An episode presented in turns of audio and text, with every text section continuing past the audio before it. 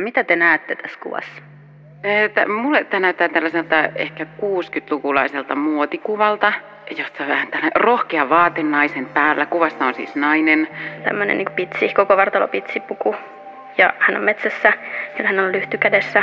Tämä on aika liikkiskuva niin kuin nyky, nykyaikana jotenkin. Tässä menee niin kuin tyylit jotenkin sillä hassusti ristiin, että jollain tavalla tällainen viekotteleva kissanaisen pitsipuku ja sitten niin, jollain tavalla sillä tavalla, että hän on hyvin tämmöinen tyttömäinen nainen, eikä, eikä ollenkaan sillä tavalla pornomaisen rivo, mikä, mitä näkyy enemmän ehkä puseerauksissa myös muodissa nykyään.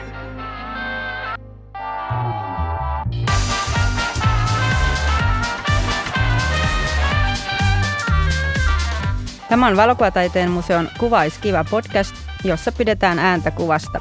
Tänään me puhutaan siitä, että miten hashtag MeToo on muuttanut valokuvaa. MeToohan alkoi seksuaalista häirintää esiin nostavana somekampanjana, mutta nyt taitaa olla sellainen tilanne, että se on ravistellut jo vähän koko yhteiskuntaa, uskaltaisiko näin sanoa, ja myös taide- ja kulttuurialaa, museoitakin. Tässä jaksossa meillä on vieraana valokuvataiteilija Vilma Pimenov. Moi. Moi. Ja sitten meillä on toisena vieraana kuvataidepedagogi, Suomen valokuvataiteen museon opas ja työpajaohjaaja Jemina Lindholm. Tervehdys. Ja minä olen Erja Salo ja olen naisjuontaja.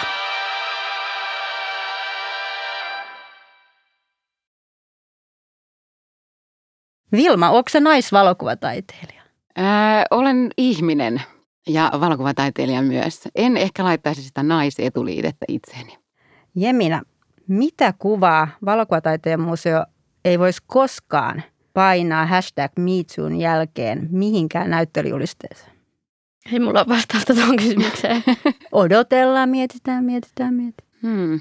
Se riippuu niin siitä kontekstista, niin. jos, jossa, jossa on niin kuin ehdottaa, mutta ää, en mä tiedä, jos se olisi vaikka tällainen mustavalkoinen nude alaston kuva vaikka Pamela Andersonista, niin siinä olisi mielenkiintoista löytää semmoinen oikea konteksti sille, että se menisi läpi ikään kuin julisteen. Eli tissiä ja pyllyä olisi. Niin. Mä oon kyllä nähnyt tuommoisia museojulisteita ja, ja näyttelykutsuja. Niin, mulla on tosi vaikea sille eritellä, että mitä siinä kuvassa ei saisi olla tai mitä siinä saisi olla. Et mun mielestä se ei ole tavallaan se kysymys ehkä ton Me Toon kanssa, mutta niin kuin just, että se liittyy tosi paljon siihen kontekstiin mm. ja siihen, että mikä se yhteys on ja onko siinä tekstiä esimerkiksi ja niin kuin tavallaan, että missä valossa ja miten se tuodaan niin kuin esiin. Mutta että mulla ei ole mitään sellaisia elementtejä tai asioita, että mitä siinä ei saisi olla tai mitä siinä pitäisi olla, että sitä ei voisi ikinä laittaa esille. Hei, nyt mä ojennan teille yhden kuvaprintin meidän valokuvataiteen museon kokoelmista. Ole hyvä Vilma. Mitä te näette tässä kuvassa? Mulle tämä näyttää tällaiselta ehkä 60-lukulaiselta muotikuvalta, jossa vähän tällainen rohkea vaate naisen päällä. Kuvassa on siis nainen metsässä, nainen luonnossa ja sitten varmaankin tällaisen, tai hän näyttää suomalaiselta, luontokin näyttää kovin suomalaiselta ja tällainen ää, lamppu, mikä hänellä on kädessäkin, näyttää hyvin suomalaiselta. Mä, mä oon nähnyt tämän kuvan, mä kauheasti mietin, että kenen se on ja missä mä oon tämän nähnyt. Mitäs muuta voidaan löytää? Mun mielestä ää, kuvassa on henkilö, joka poseraa, selkeästi tämmöinen poserausasento, tämmöinen niin vieno hyvy kasvoillaan. Hänellä on niin rohkeat asut päällä, niin kuin sä mainitsitkin tuossa jo, tämmöinen niin pitsi, koko vartalopitsipuku ja hän on metsässä hän on lyhty kädessä. Tämä on aika liikkiskuva niin kuin nyky, nykyaikana jotenkin. Mikä siinä liikuttaa? Miksi se on liikkis? No ehkä se on sen takia liikkis, että tässä menee niin kuin tyylit jotenkin sillä hassusti ristiin, että jollain tavalla tällainen viekotteleva kissanaisen pitsipuku ja sitten tällä naisella on tämmöinen toisaalta hyvin tämmöinen tyttömäinen niin kuin kampaus ja sitten hän on tällainen hyvin viattomassa tuollaisessa punahilkkaposeerauksessa tuossa lampukädessä metsässä ja niin, jollain tavalla sillä tavalla, että hän on hyvin tämmöinen tyttömäinen nainen eikä, eikä ollenkaan sillä tavalla pornomaisen rivo, mikä, mitä näkyy enemmän ehkä poseerauksissa myös muodissa nykyään. Semina, onko sulla Löydätkö? Mä yritän jotenkin saada selvää, että mihin se katsoo ne on jotenkin niin tuolla otsatukan alla noin silmät, että katsoako se kamera vai min, minne se oikein yrittää nähdä, niin mä jotenkin kiinnitän huomioon heti siihen, että tai jotenkin mietin sitä, että mitä se tuolla mahtaa tehdä. Tässä on silleen niin kuin mielenkiintoinen kombinaatio erinäisiä asioita, että toi lyhty, vaikka en ole ihan varma, että onko täällä edes ilta tai pimeätä. Ja sitten jotenkin noin vaatteet ja noin, että mä heti kiinnostun siitä, että, että miksi se on tuolla ja mitä se tekee ja mihin se on menossa. No mutta tämä oli meidän valokuvataiteen museon kokoelmista kuvaaja Kalle Kultalan kuva, joka on nimetty vain Somero 1965. Varmaan siksi, että tämä on kuvattu Someralla, Kalle Kultalan omalla kesämökillä. Ja aikanaan silloin 1965 tämä ilmestyi Suomen Kuvalehdessä ja oli niin sanotun tyylijutun yhteydessä. Se raportoi sukkamuodin uutuuksista runsaalla kuvasarjalla. Ja tota, alkuperäinen kuvateksti on aikoinaan ollut, että tässä sitä mennään pitsissä kiireestä kantapäähän. Asu on siitäkin ainutlaatuinen, että se ei oikeastaan palvele mitään käytännöllistä tarkoitusta. Sen nimi on body stocking eli ruumissukka. Ai ai, ruumissukka. Ja tästä tiedetään sen verran tästä kuvaussessiosta, että sitä tehtiin sekä siellä Kalle Kultalan mökin sisällä että sitten ulkona havumetsikössä, niin kuin tuossa toi kilpikaarnainen mäntykuvassa näkyy ja rantakallioillakin. Ja nämä Kalle Kultalan mallit poseerasivat jutun kuvissa myös arkiaskareissa, kuten halonhakkuu puuhissa. Senhän kuvan olisin kyllä halunnut nähdä. Ja eiköhän me olla kaikki sitä mieltä, että tässä on ollut kyllä, niin kuin ollaan oltu huumorimielellä liikkeellä sekä malli että kuvaa. Ja Tilma, sulla oli kesällä näyttely Turun taidehallissa, Images of Women, kuvia naisista. Miltä naiset sun kuvissa näyttää? Tämä mun näyttelyn nimi Kuvia naisista tuli ehkä siitä, että mun teokset koostuivat siis naisten kuvista, jotka olin leikannut muun muassa aikakauslehdistä ja naisten lehdistä ja joita olin sitten uudestaan ikään kuin käsitellyt niin kuin tämmöisen kollaasin kautta ja sitten uudestaan valokuvannut. Eli halusin myös niin kuin tuoda sen, että ne ovat niin kuin aktuaalisia oikeita kuvia naisista – mutta sitten totta kai niin kuin siihen sisältyi myös tämä eh, tällainen toinen ja kolmas ja viides ja montakin tasoa, eh, jossa ikään kuin tämä niin kuin meidän mielikuvat naiseudesta ja naisesta oli samaan aikaan ikään kuin tarkastelun alla. Mm, uskaltaisitko sanoa, että sillä on jotain merkitystä, että sä oot nyt itse nainen, joka kuvaa naisia, etkä esimerkiksi tuommoinen Kalle Kultala, joka kuvaa nyt naista pitsisukassa? Niin, onko sillä väliä, että onko kameran takana mies vai nainen? Ää, jotenkin mä mietin sitä, että no onko sillä väliä, että kuka kertoo seksistisen blondivitsin, onko se kertojana mies vai nainen. Että ei se, että mitä tekee, mutta miten tekee, että miten kuvaa. Että jotenkin voidaan ehkä määritellä niin, että niin tämmöinen maskuliininen tapa on ehkä alistava tapa ja feminiininen tapa voi, voisi olla, tapa tehdä asioita olisi tällainen empaattinen ja, ja sellainen ikään kuin, joka saa kiksejä siitä, että voi jakaa asioita ja saada yhteyden siihen toiseen. Samalla tavalla nainen voi käyttäytyä alistavasti, niin kuin mies voi käyttäytyä empaattisesti. Että mä en näe, että tässä on väliä sillä, että kuka, kumpaa sukupuolta sinä olet kameran takana, mutta se, että millä tavoin sä käyttäydyt, onko se ikään kuin feminististä tai sitten tällaista patriarkaalista maskuliinista vallankäyttöä. No onko sinusta hashtag MeToo sitten vaikuttanut valokuvataiteeseen? Voiko Ää... sanoa, että no se oli ennen sitä hashtag MeTootä ja tämä on nyt sen jälkeen? Onko se ollut semmoinen vedenjakaja? Mun mielestä on tosi paljon tapahtunut ää, MeToon jälkeen onneksi ja toivon, että tapahtuu vielä paljon, mutta – ehkä se kuvissa näkyy sillä tavalla niin kuin syysuhde tapaisesti sillä tavalla, että jos, jos maailma muuttuu ja tavat tehdä asioita muuttuu, niin kyllä se sitten jossain vaiheessa näkyy ehkä myös niin kuin kuvastossa. Mutta äh, kysymyshän on mun mielestä siis vallasta ja katsomisesta ja näkemisestä.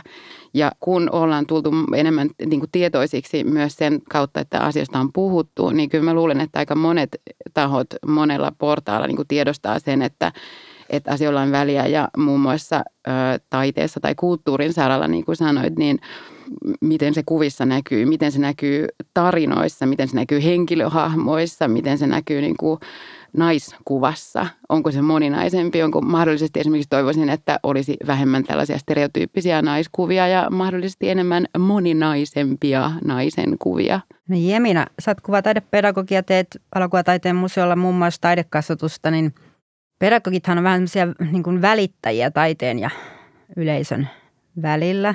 Voisitko sanoa, että hashtag MeToo on jotenkin vaikuttanut suhun kuvataidepedagogina tai miten sä työskentelet?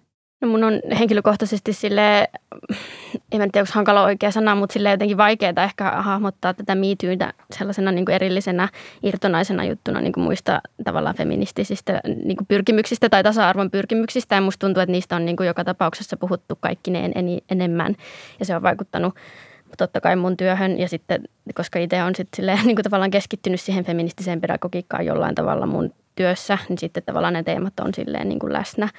Että en osaa niin kuin sille eritellä tavalla, että tämä on nyt just vaikka jälkeen miityyn tai tämä liittynyt tähän miityy-ilmiöön, kun mä teen mun työtä, mutta tavallaan, että ne esimerkiksi, että millaisia kuvia näyttää niin kuin opettajana tai kasvattajana esimerkkeinä tai tälleen, niin sekin on semmoista niin kuin pedagogista tavallaan kuratointia, niin esimerkiksi siihen tällaiset ilmiöt ja liikkeet on vaikuttanut mun työssä, voisin niin kuin sanoa. No jos nykyään puhutaan paljon feministisestä pedagogiikasta, niin mitä se oikein on ja minä? mun mielestä sitä voi lähteä niin kuin siitä kautta tarkastelemaan, että mitä se niin kuin tekee, että mitä se voi saada aikaan tai miltä se tuntuu. Niin kuin ehkä ne on niin semmoisia enemmän, millä mä niin kuin ymmärrän sitä, että mitä siinä tapahtuu.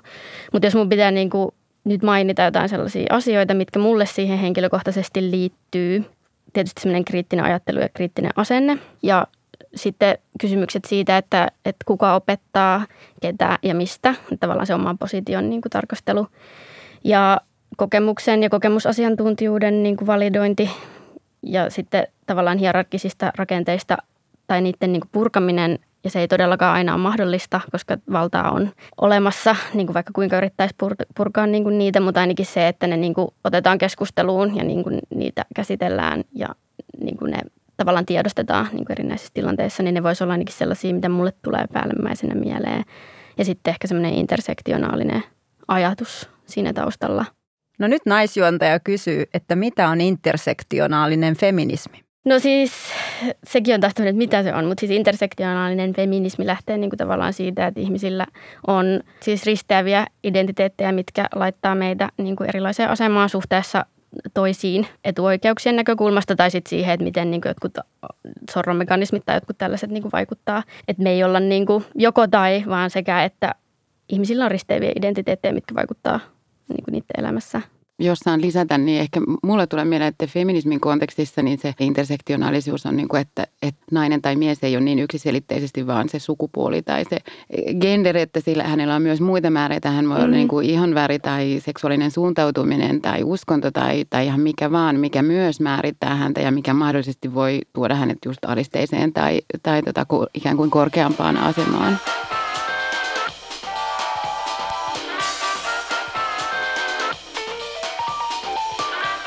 No miten pystyisit olemaan niin hereillä tai valppaana koko ajan? Onko teille koskaan käynyt nyt niin, että jälkeenpäin ajatellen tuottikin ehkä kohdalle, kohdelleet jotain ihmistä hashtag MeToo näkökulmasta väärin? Tuleeko mieleen jotain semmoista tilannetta? Olkaa itsellenne armollisia. Mä haluaisin sanoa ainakin, en, en, niin, en, en todellakaan muista, että olisin ollut jotenkin kellekään kuvaamalleni ihmiselle tai asialle tai objekti ollut jotenkin niin kuin ilkeä tai tahtonut pahaa niin kuin tietoisesti tai ehkä tiedostamattanikaan. Niin mulle tulee sellainen vaan mieleen, että ö, sitä tapahtuu varmaan aika paljon oikein hyvän tahtoisille, hyvää tarkoittaville ihmisille, miehille ja naisille, nuorille ja vanhoille sillä tavalla, että kun sellaiset tietyt rakenteet ja alistaminen ja väkivalta on tietyllä tavalla, tavalla mun mielestä niin kulttuurissa sisällä tai kielessä vaikka sisällä, että tästä on ihan esimerkki päivästäni, jolloin yksi miespuolinen kollegani häneltä putosi jotain lattialle ja hän sanoi, että no voi, jotain näin kirosi ja sitten sanoi, että reisille meni. Se oli jotenkin kaiku tässä näin ja sitten kuului vähän aikaa ja sitten tota, joku muu puhuu, tässä oli vielä nainen, joka puhuu siitä, että jotenkin joku maisema oli pilattu, eli siis maisema oli raiskattu. Ja jotenkin niin kuin nämä tavat vaan niin kuin esimerkiksi puhua on jotenkin, jos sä oot kokenut väkivaltaa, niin sä et vahingossakaan mahdollisesti, et vahingossakaan sano, että raiskattu maisema, koska se on, niin kuin, se on liikaa ja sitä, että se on kuitenkin niin banaalia sanoa niin kuin tuolla tota, tavalla niin kuin hups, näin se vaan menee sinne soljuun ja solahtaa muiden lauseiden joukkoon. Ja sitten se kuitenkin alistaa, että sen kuulee eri tavalla, jos sä olet nainen tai mies. Uskon näin.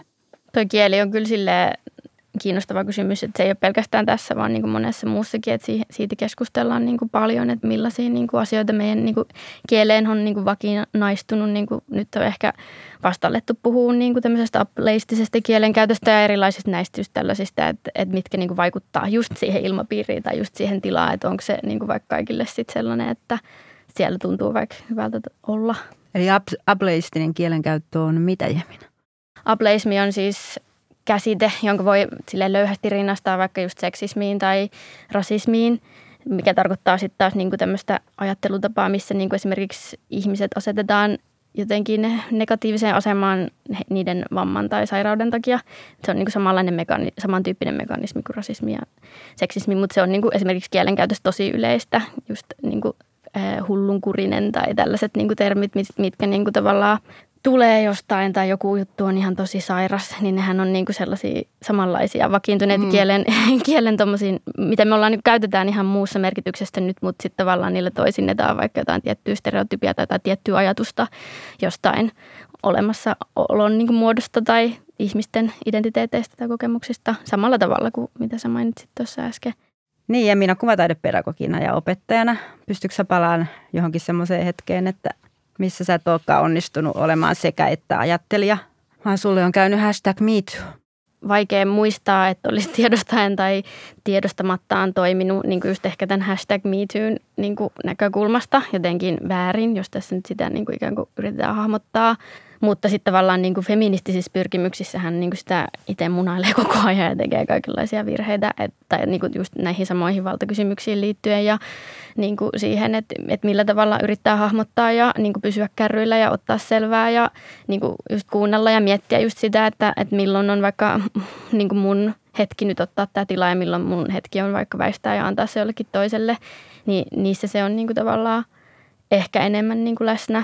Ja sitten mä mietin myös sitä, koska tuon kysymyksen, niin onko mulle sitten niin huomautettu mun käytöksestä se MeToon niin kuin, tavallaan ilmiön alla, niin sellaista ei ole esimerkiksi niin kuin, tapahtunut, mutta sitten mä niin kuin, toisaalta tun, niin kuin, ymmärrän myös sen, että siitä toiselle kertominen on myös ehkä aikamoisen kynnyksen niin kuin, takana, että sä niin kuin, tavallaan toiselle osoitat, että nyt sun käyttäytyminen ei ole niin kuin, ok. Että siihenkään ei niin kuin, ihan täysin tavallaan voi luottaa siihen, niin kuin, että saa sitä palautetta aina. Ja jos sitä saa, niin, niin mitä sille sitten tekee, niin se on se kysymys. Mutta saako niin päivittäin palautetta esimerkiksi koululuokilta museossa, että nyt ope... Niin ei ne ehkä niin tuolla tavalla suoranaisesti välttämättä tuu niin ihan tälle, että nyt et ollut feministi tai jotenkin nyt et tehnyt niin tätä asiaa jotenkin oikein, et, mutta et se on ehkä enemmän sellaista hienovaraisempaa tilanteen niin luentaa siinä sitten, että tavallaan, että mitä siinä tapahtuu ja niin kuin tosi vaikeatahan se niin on, mutta tavallaan just, että siinä on ehkä kysymys siltä, että niin lähtee siihen oppimisen prosessiin ja siihen, että altistaa itsensä sille, että mä en nyt myöskään aina tiedä kaikkea, että mäkin olen tässä niin oppimassa ja tavallaan niin kuin, se on semmoista kuulostelua ja vuoropuhelua ja sitten tavallaan siihen niin liittyy sitten mulle se, että se että yrittää luoda kai, niin itse vaikuttaa siihen, että ne oppimistilanteet on vaikka semmoisia, että mahdollisimman moni pystyisi sitten sanoon niin sen oman näkökulmansa tai tuomaan esille asioita, että hei nyt tämä ei onnistunut – koska aika usein se on siitäkin, ainakin musta tuntuu, että, että miksi ihmiset ei sit toisille anna suoraa palautetta, että sä voisit ehkä toimia tuossa paremmin. Jos palataan takaisin valokuvaan ja, ja jos ajatellaan vaikka valokuvaa nyt kielenä, voisiko ajatella, että kuvastoonkin voisi tulla tämmöisiä niin kuin sääntöjä? Voisiko hashtag MeToo rajoittaa taiteilijan vapautta? Ai ai. Tässä mielessä. Herkku, ihana herkkukysymys. Öö, Mun mielestä on hyvä, jos taiteilijan vapautta rajoitetaan, koska mun mielestä taiteilijan pitäisi olla ihan tietoinen omasta e, mahdollisesti etuoikeutetusta ö, asemastaan ja tehdä taidetta toiseuttamatta toisia ja niin edespäin. Et mun mielestä siinä on niin tosi monta kysymystä siinä, että, että tota, kuka kertoo kenenkin tarinaa ja ke, kenen, niin kuin kenen kärsimystä me katsotaan ja kuka siitä saa ja mitä ja mitä se niin kuin edesauttaa ja minkälaista maailmaa se laittaa meidät kuvittelemaan. Että onko se onko semmoinen vielä, mä kyseenalaistan hyvin paljon sitä, että onko sille tarvetta, että me teemme esimerkiksi taidetta, joka näyttää, että, että näin pahasti nämä asiat on, että täällä on tätä väkivaltaa ja misogyniaa ja niin kuin, niin, ladidaa. Vai olisiko niin, että että voidaan jo luoda jotain niin kuin uutta, että unohtaa ikään kuin se ja tehdä jotain, mikä ei toisinna näitä niin kuin ikään kuin vääryyksiä, joita emme halua niin kuin uudestaan tehdä enkä myö, ei, eikä myöskään toisintaan. Jemina, minkälaisia kuvia sä haluaisit nähdä enemmän tai minkälaista kuvastoa opettajan kuvataidepedagogin näkökulmasta? Ehkä mulla on joku semmoinen kuvakriittinen kausi tällä hetkellä, että mulla on silleen, että mä haluaisin vaan nähdä ehkä vähemmän kuvia ylipäätänsä. Ja sitten silleen mä oon miettinyt aina siihen, että mitä, mihin sitä, mihin, miksi se kuva on niin kiva, että mihin sitä aina niin tavallaan tarkoittaa. Mä oon nyt vähän sellaisen pohdinnan kanssa, varsinkin mun omassa työssä, kun tuntuu, että just silleen, että, että joku asia ei ole ikään kuin tapahtunut, jos ei siitä ole sitä kuvaa. Ja niin kuin se nyt on sosiaalisen mediankin kautta ehkä sitten tämmöinen niin ilmiö, mutta myös niin kuin opetuksessa, että sitä aina tuntuu, että ihan sama mihin niin kuin menee. Sitten tavallaan just, että kun miettii, että, että kun mulle se on se tilanne tai joku tekeminen, tai joku mikä asia, mikä tapahtuu siinä niin kuin ihmisten välisessä vuorovaikutuksessa, niin ei siitä saa otettu kuvaa. Se on ihan sama, vaikka sä niin kuin ottaisit siitä sata kuvaa, niin se ei jotenkin niin kuin siirry. Niin mä oon ehkä nyt semmoisessa vaiheessa, että mä mietin sitä, että, että tar- tarviiko kuvia aina ollenkaan. Mä saan niin vastata, että millaisia mä haluaisin nähdä enemmän. Mä ehkä haluaisin nähdä niin vähemmän niin kuin mietittyjä kuvia tai jotenkin silleen, en mä tiedä, en mä osaa vastata. To, tosi mielenkiintoista. Joo. Mutta tehän sitten kuljitte niissä kokouksissa Tyynesavian kanssa ja, ja, ja, ja, ja nämä, nämä, nämä, nämä suomalat ja Barso Keivits, ne vähän riiasivat teitä ja, ja, ja, ja tuota, pitivät en ystiä. En tiedä, jos ne riiasi minua. Niin, minäpäs tiedän. Noin tulee salaisuuksia julki. Niin. Mutta noin kaukaissa menneisyydessä, ettei tee mitään, joka tuleekin salaisuudessa julki. Ei ole vaaraa mitään. Ei. Ei mitään se vaaraa siinä olisikaan. Ei mistään mitään. Asia. Mm. Eli tässä arkistopätkässä Pekka Kyytinen ja Aili Heinonen haastatteli Tyyne Böökiä, jolla on ollut ateljeen valokuvaamo pitkän sillan pohjoispuolella Helsingissä aikoinaan. Böök kuvasi muun muassa sisällissotaa silloin vuonna 1918. Mitäs tuli mieleen tästä pätkästä lyhyesti? Näitä aika jännältä ainakin kuulosti se kohta, että että missä henkilö yrittää itse niin kuin vähän niin kuin pitää kiinni siitä, että hän haluaisi itse päättää, että mitä hän tuossa tilanteessa tuo julki ja sitten se toinen ihminen niin kuin ikään kuin siinä sitten kuitenkin ikään kuin käyttää valtaansa mun, mun korvaan niin kuin silleen, että, että mä tiedän, mitä siellä tapahtuu ja nyt niin kuin otetaan tämä asia esille. Mm, oliko siinä tämmöinen joku oudohko tällainen kunnian asia mahdollisesti? Viittasi siihen, että no se on niin kauan aikaa sitten, että ei sillä ole mitään väliä, vaikka tällaiset salaisuudet tulevatkin julki nyt. Että miten, mitä se niin tarkoittaa ja tarkoittiko se, oliko se niin nimenomaan, että jos että joku siellä oli riiannut häntä ja se olisi ollut jotenkin häpeällistä – ja että onko hänen jotenkin kunnia, tai siis mä en, mä en ollut ihan varma nyt, että mitä tässä tapahtuu tässä, tässä tota insertissä. No se oli aika lyhyt ote, että tulee myös semmoinen, niin kuin, että jotenkin hän halusi ehkä, ei nyt tuoda sitä tuohon keskusteluun, mutta että niin kuin miksi, että se ei ole selkeää, niin kuin tavallaan, että häpeäskö hän sitä niin kuin itse vai onko, ajatteliko hän just se on jotenkin yleisesti ei ok, että tällainen asia tulee niin kuin julki, koska sitten kuitenkin oli naurua ja sellaista jotenkin myös vähän epäselvää olo jäi siitä, että – Hei, hashtag MeToo on nostanut esiin keskustelua myös tämmöisistä niin kuin turvallisista tiloista. Mä tiedän, että kirjasto Oodissa on turvallisen tilan säännöt. Voisiko Jemina museo olla tämmöinen turvallinen tila? Mm, mä itse tykkään puhua turvallisemmista tiloista ja sitten se on semmoinen aika tärkeä erotus siinä, koska ikinä ei voi taata täysin turvallista tilaa. Tai tämä niinku kuuluu niinku tavallaan niihin periaatteisiin, mikä noihin liittyy ja sitten niiden tavallaan pitempäänkin tällaiseen perinteeseen, jos siitä voi niin kuin, niin kuin puhua. Ja sitten toi on niin kuin tosi kiinnostava kysymys mulle itselleni, erityisesti niin kuin museossa työskentelevänä pedagogina ja taiteilijana myöskin. Eikö sulta voi saada niin kuin sellaista kolmea sääntöä, että muista ainakin nämä opetustilanteessa? Please! Please!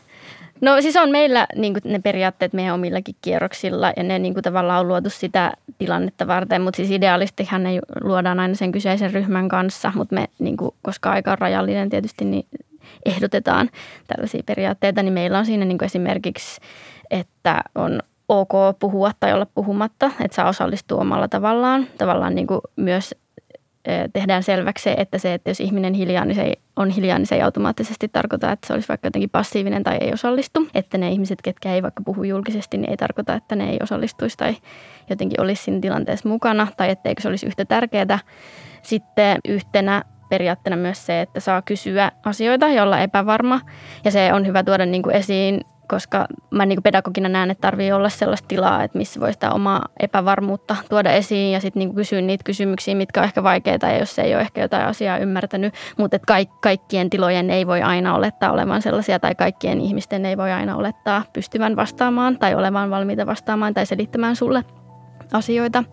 Ja sitten meillä on niin kuin yksi sellainen mun suosikki niistä meidän ehdotuksista on se, että pyritään olla olettamatta toisistamme asioita. Ja se on nimenomaan pyritään, koska se on tosi niin kuin vaikeaa, mutta että tavallaan sillä yritetään tuoda ilmi sitä, että itse henkilönä tai vaikka tai niin kuin kohtaa toisen ihmisen tai vaikka sen valokuvan, niin että, että meneekö mä tavallaan niin kuin all the way sinne.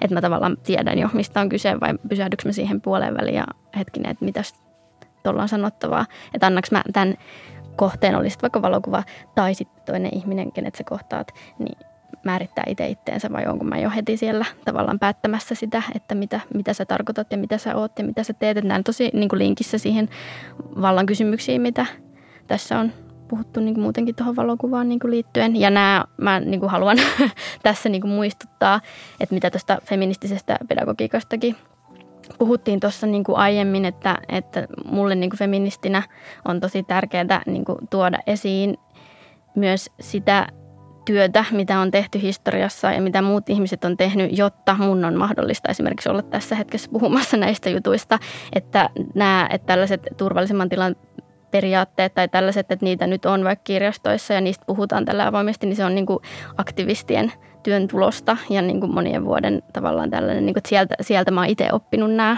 ja niin kuin, yritän nyt soveltaa niitä sitten mun omassa työssäni, mutta tärkeää niin kuin muistuttaa sitä ja tavallaan tuossa alussa kun aloitettiin, niin puhuttiin myös niin kuin tästä Me Toosta ja että se on niin kuin, että on miten sen jälkeen ja ennen ja jälkeen ja niin kuin näin, niin sitten siinäkin haluan nyt korostaa siis sitä, että 2017 oli siis se Me Too, mikä me tiedetään, mutta Me Too on alkanut 2006 Tarana Burkin aloituksesta. Ja siis se on ollut ihan oma erillinen kampanja ja hän on aktivisti USAssa ja tehnyt tätä työtä jo pitkään. Ja sitten tavallaan sit se on noussut some niin kuin tämmöiseksi ilmiöksi vasta. Niin sitten tavallaan musta on tärkeää niin näistä asioista, kun puhutaan, niin aina selvittää se, että miten tähän on päästy ja kenen työllä ja kenen, kenen niin kuin työlle ja ajalle mun toiminta tällä hetkellä perustuu.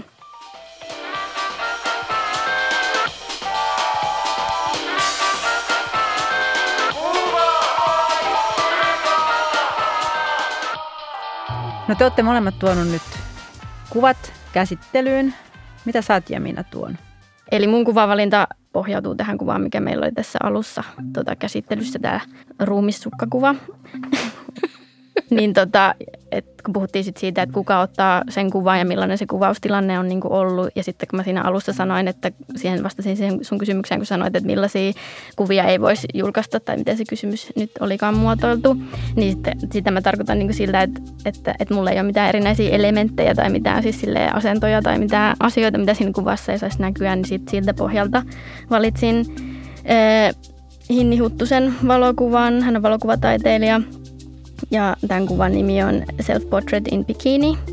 Tässä on tavallaan mun mielestä just niin kuin samat tavallaan asiat. Täällä on toi metsä, täällä on henkilö, mustat, tämmöiset paljastavat vaatteet päällä, ilmeisesti rannalla. Tässä on niin kuin sama tavallaan poseeraus. Ehkä ilme on niin kuin eri ja totta kai eri, eri aika ja tälleen, mutta tässä on tavallaan samat elementit, mutta tässä on tosi eri fiilis. No mitä sulla Vilma löytyy? Minkälaista? No niin, mä valitsen tässä. Öm, mä olin vähän tällainen tota, valikoiva sinänsä, että kun kävin kuvatulvaa läpi esimerkiksi Instagramissa ja, ja Facebookissa ja näin, niin sitten mua harmitti se, että joku on jo sieltä algoritmitse minut manipuloinut näkemään tämän ja tämän kuvan, joten en kajonnut siihen. Otin tällaisen perinteisen printtilehden ja löysin sieltä, tämä on siis suomalainen aikakauslehti, ja täällä on tämmöinen kuva, josta mä en tiennyt ensin, että onko tämä juttu vai onko tämä mainos, siis onko se artikkeli vai onko se mainos ja mikä se on. Ja tämä on hyvin hämmentävä ja tähän liittyy kuva. Ja tässä kuvassa on tällainen nainen, äh, tällainen vähän niin kuin gaalamainen asu päällä, tosin lyhythelmainen.